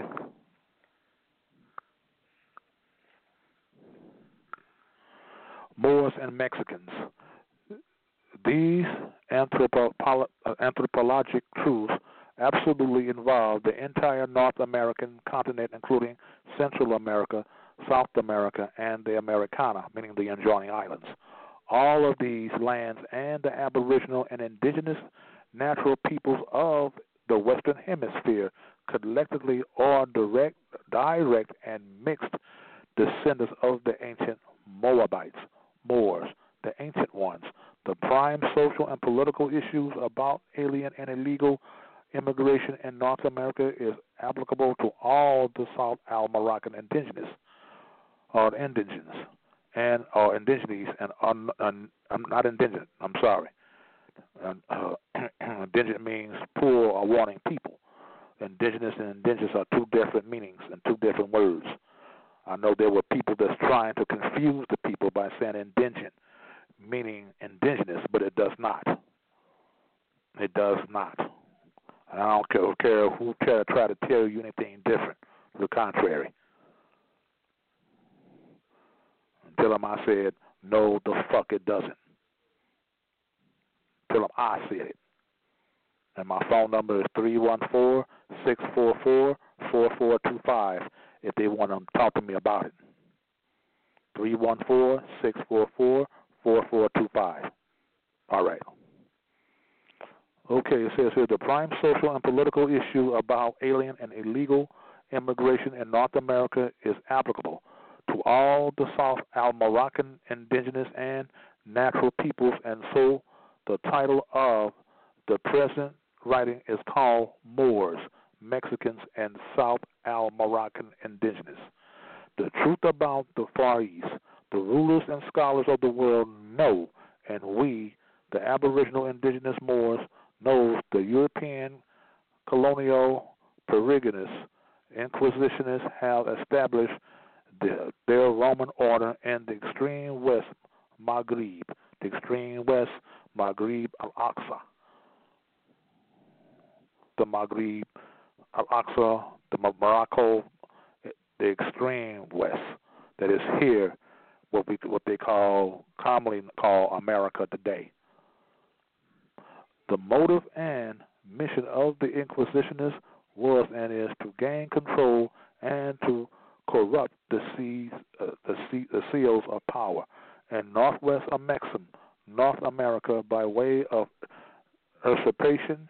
We, the true indigenous of the land and others of these conquered civilized world, are aware of the his, historical facts and know that the present social and economic human sufferings in the West has origins from the negating effects Niceno colonialism. It has been the misuse and the abuse of the asserted political and economic power that has and does brings injury to the natural peoples of the true Far East, which is now geographically referred to as the West. It must be noted that this was a political act and not a mathematical calculation determined by true astrology and astronomy. The Northgate territory, North America, and its natural peoples were, are, and is the main political conquest target for the Niceno Constantinopolitans. The geographical location was anciently referred to as the Fountain of Youth the Far East. However, the truth of geography and the history is not taught in the public schools, nor in any of the public institutions held under Demo European control.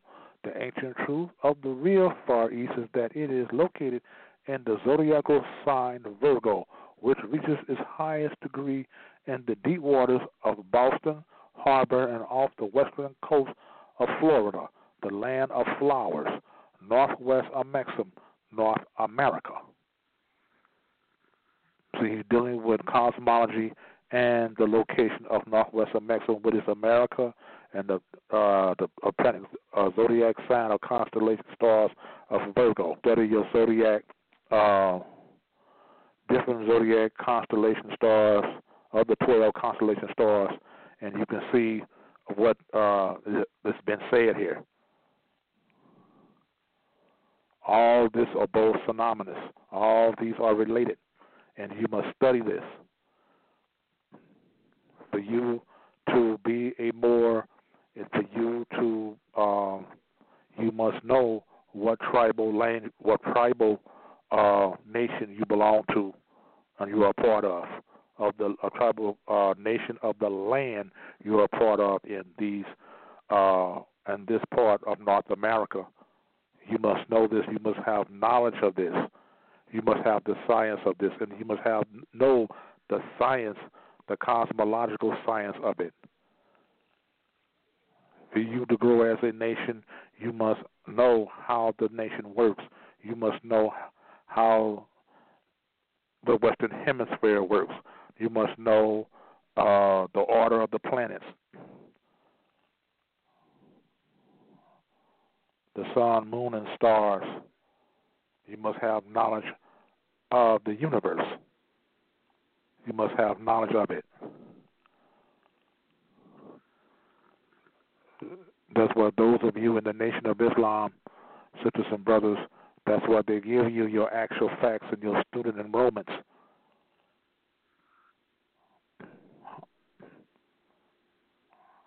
Uh, how many miles in the Pacific Ocean? How many miles uh, does uh, water of the, Atlantic Ocean holds? You know, things like things of that nature. And one of these, if I'm doing the uh, next blog talk show, I'm gonna bring out my book and show you what I'm talking about, because this is all that is more science. The actual facts and the student enrollments is Moorish science. It's Moorish science. And any of you in the Nation of Islam has something to say about it, I say again, my phone number is three one four six four four four four two five. Three one four six four four four four two five. Give me a call if you have any disagreements about that.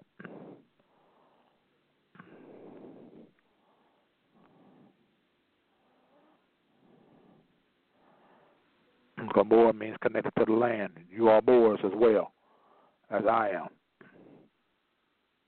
And you are a Moor by birthright. You don't have to join a Moor science temple to be a Moor. I know I know you hear uh, different uh, sisters and brothers talking that nonsense, and that's what it is, utter nonsense. You are Moor by birthright, by birth. You don't have to join no temple. That is a lie, a blatant lie. Okay? The ancient truth of the real Far East that it is located in the zodiac sign Virgo, which reaches its highest degree in the deep waters of Boston Harbor and off the western coast of Florida, the land of flowers, northwest of Mexico, North America. The climax of the zodiac sign, sign Virgo is 180 degrees east longitude, which is geographically the far east, as scientifically possible. The Demo European man is 180 degrees meridian. The international dateline is politically motivated geograph- geography as drawn by them in 1884. The true and natural people of the Far East, the dark skinned, thick lipped, kinky haired Moors, now with ignorance, agreeing to calling themselves Negroes, have by uh, progenitive, progenitive, uh, progenitor responsibility the burden of returning to truth and to civilization. They will have to re-educate the masses of human humanity back into their true history and natural laws, zodiac culture. The pale-skinned, Paleolithic, Franciscan nation of people have distinguishedly miseducated the world, Inquisition, and changed the courts of human even with their with their pens after burning books on a massive scale. They have successfully twisted and distorted true history, juggled and changed the maps, mapamundi, or the world map, and have altered the, na- altered the names and the locations of nations global geography was modified to such a degree as to send the civilized world into a complete state of utter confusion. If the demo if the demo Europeans had not achieved this worldwide destructive feat, it would have been impossible for the Niceno Inquisitionist European colonists to rise to dominance and rule the world for their first time in history. The Niceno Demo Europeans attacked the North Continent.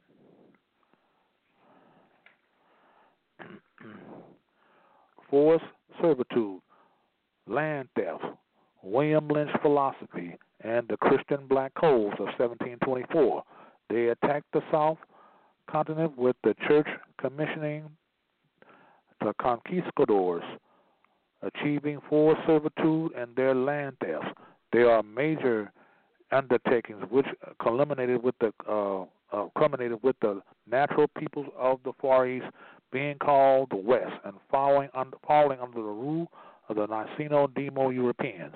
This history, amongst other events, must be known in order for the common natural peoples to understand the antisocial motives, actions, and policies which continues to emanate from the Europeans and established people government orders in the, in the lands, Americas, which are not their own. See, uh, a lot of people, um, and I know sometimes it seems to a lot of Moors, uh, what I, you can say conscious Moors, Moors that are conscious of who they are, and it seems that they're reaching our people. It don't seem like we really making a dent into uh, our people as far as nationality and, and understanding and recognizing themselves who they are. That's but one of the big reasons because you have a lot of people out here that's confusing our people and making this hard, very hard for us to reach our people like we should. You have people like different so-called black organizations, like the Black Panthers, uh, and all other groups. You know, the Pan Africanists. You know, uh, my thing on that is, if you want, we're going to be a Pan Africanist, you need to be a Pan Americanist. But that's what you are. You're an American. You are an Al Moroccan. You know, uh, if you don't have any direct lineage in Africa or any other countries in Africa, then you are not an African.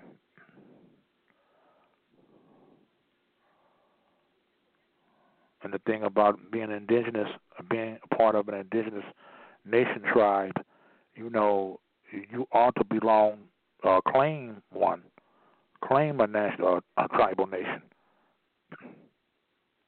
I mean, being a more to say I am a more in America, that's fine. That's fine. That's okay. Nothing wrong wrong with that. But you need to go further than that. It's just like when an Af- when an African from Kenya, Uganda, or Guinea, or et cetera, et cetera, or any other African nations come over here, they they very rarely they'll say they're African.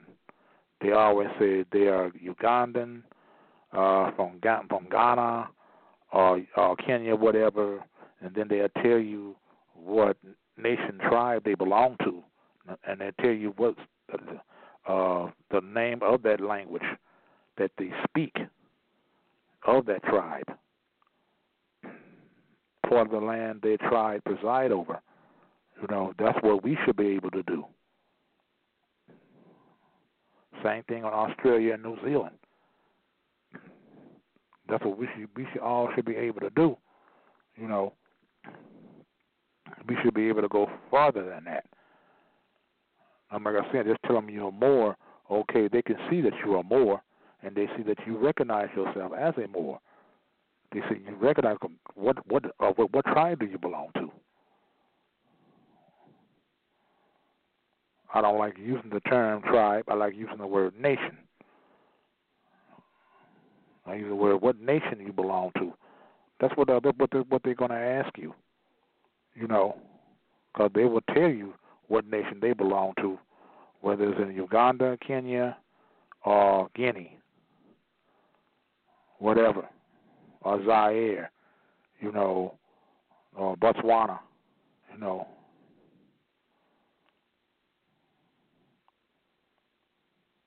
Whether from the Zulu nation, Bantu nation, or whatnot, you know, they'll tell you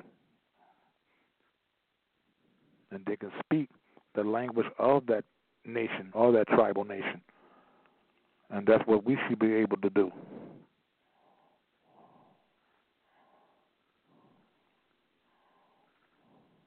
You know, this is what uh, um, that's what we should be able to do. You know, uh, we as a people, you know, we are all of different tribal nations well, like I say again, I say it again, I say it again, whether you want to believe it or not, whether you want to accept it or not. You know, a lot of you want to argue that fact. You know, uh, don't deal with tribes, don't deal with nations, but uh, but these nation tribes are who you are. You can't deny your ancestors. You can't deny your foremothers and forefathers that you are part of them.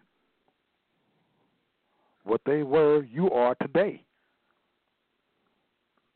And that's not that's not disputable. You can dispute it, but it's non-disputable. You can try to dispute it all you want, all day long. You will lose.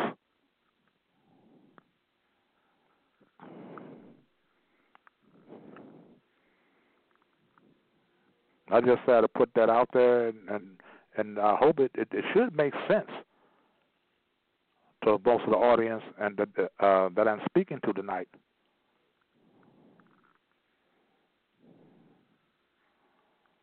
Or you can call, you have any more questions, you can call 910-364-9099.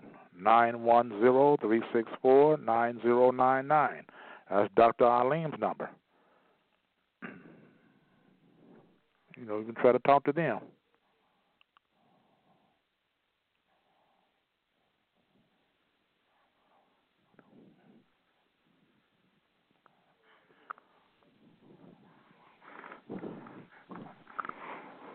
So you know, keep all this bear in mind, you know, and uh, know, it, it, it, you know, just just you know, think about it real hard. Who you are, like you're Puerto Ricans, you're Boricuans, not Puerto Ricans. Same thing, you know. Uh, the Puerto Rico means rich port and you get a lot of Ricans know that that they are not Puerto Ricans. They know they're not, and they're Moors too. Some are amalgamated Moors, as some people want to call them. Go to show you all the confusion. You got people in the so-called Puerto Rican community uh, that dislikes uh, it's because their skin complexion is lighter than the other ones. There are even a prejudice against them. And it goes to show you that the Willie Lynch syndrome has done a masterful job on our people. A masterful job. Where we they have us hating ourselves. I don't want to date this man. Cause he's too light or too so-called light. I don't want to date this woman because she's too so-called light. I don't want to date this woman because she's too dark. I want to date this man because he's too dark. Oh no, he's too black. Oh, she's too black. See how the Willie Lynch, uh, Lynch syndrome has made us into a very, very, very fucked up people. Very, very, very fucked up indeed. We need to wake up, people. We need to wake up. Wake up. We're in the 21st century. And I said it before in, in other blog talk shows, First World Order, that the hour is late. And the sand in the hourglass is getting real, real, real low. Almost, uh, almost to to the uh, to the place uh, where the sand is running out of the hourglass but the sand is still there. Therefore, the hour is not too late.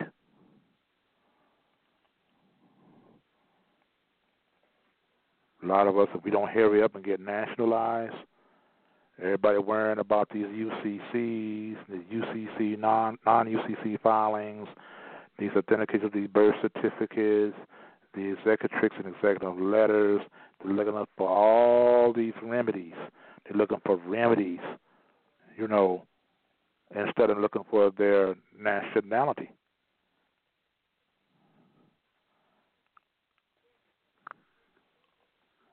You know, if you need to get nationalized. You need to have a nationhood. Because if you don't, you're going to be out there.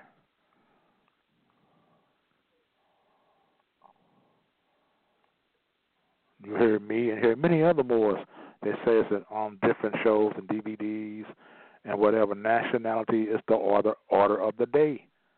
It is. You must get nationalized. You can call nine one zero three six four nine zero nine nine. Nine one zero three six four nine zero nine nine. Tell them you want to be nationalized. You can call. You can call three one four six four four four four two five. Three one four six four four four four two five. I can direct you how to get nationalized. Either one of either one of these two numbers. Now, this is the number one, number one, number one thing that that you need to do first before anything else. Like the prophet said, if you don't do anything else, get nationalized.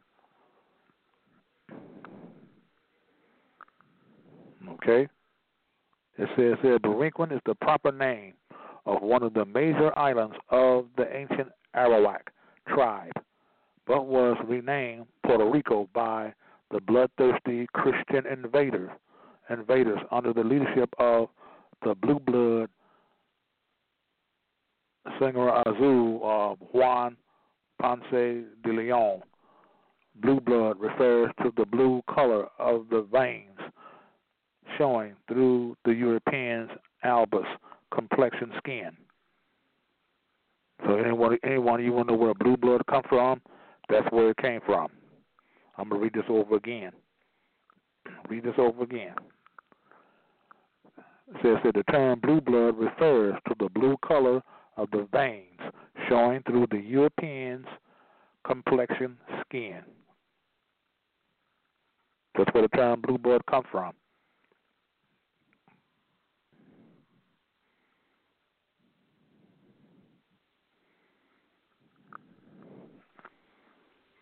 So a lot, a lot of us need to know that.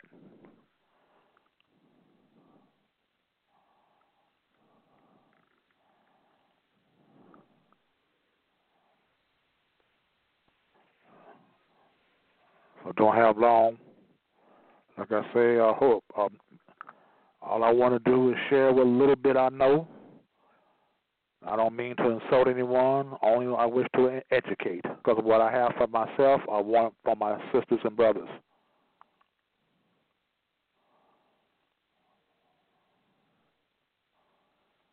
You know, we must, uh, whatever we know, we must educate each other and educate our children and their children's children and their children's children's children.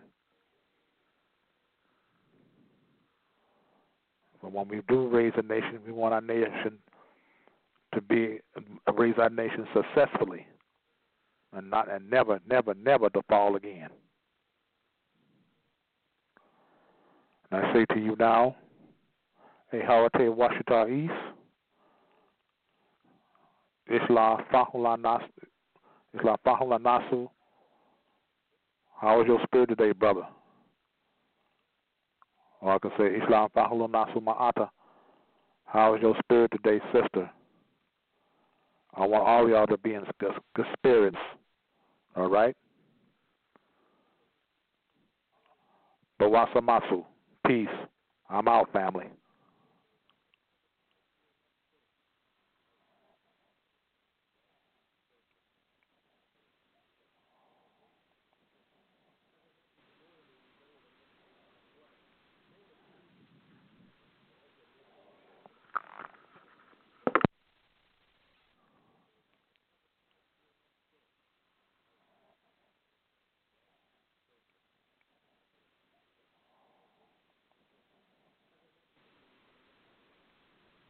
Step into the world of power, loyalty, and luck. I'm gonna make him an offer he can't refuse. With family, cannolis, and spins mean everything. Now, you wanna get mixed up in the family business. Introducing The Godfather at ChumbaCasino.com. Test your luck in the shadowy world of The Godfather slot. Someday, I will call upon you to do a service for me. Play The Godfather now at ChumbaCasino.com. Welcome to the family. VGW Group. No purchase necessary. Void where prohibited by law. See terms and conditions. 18 plus.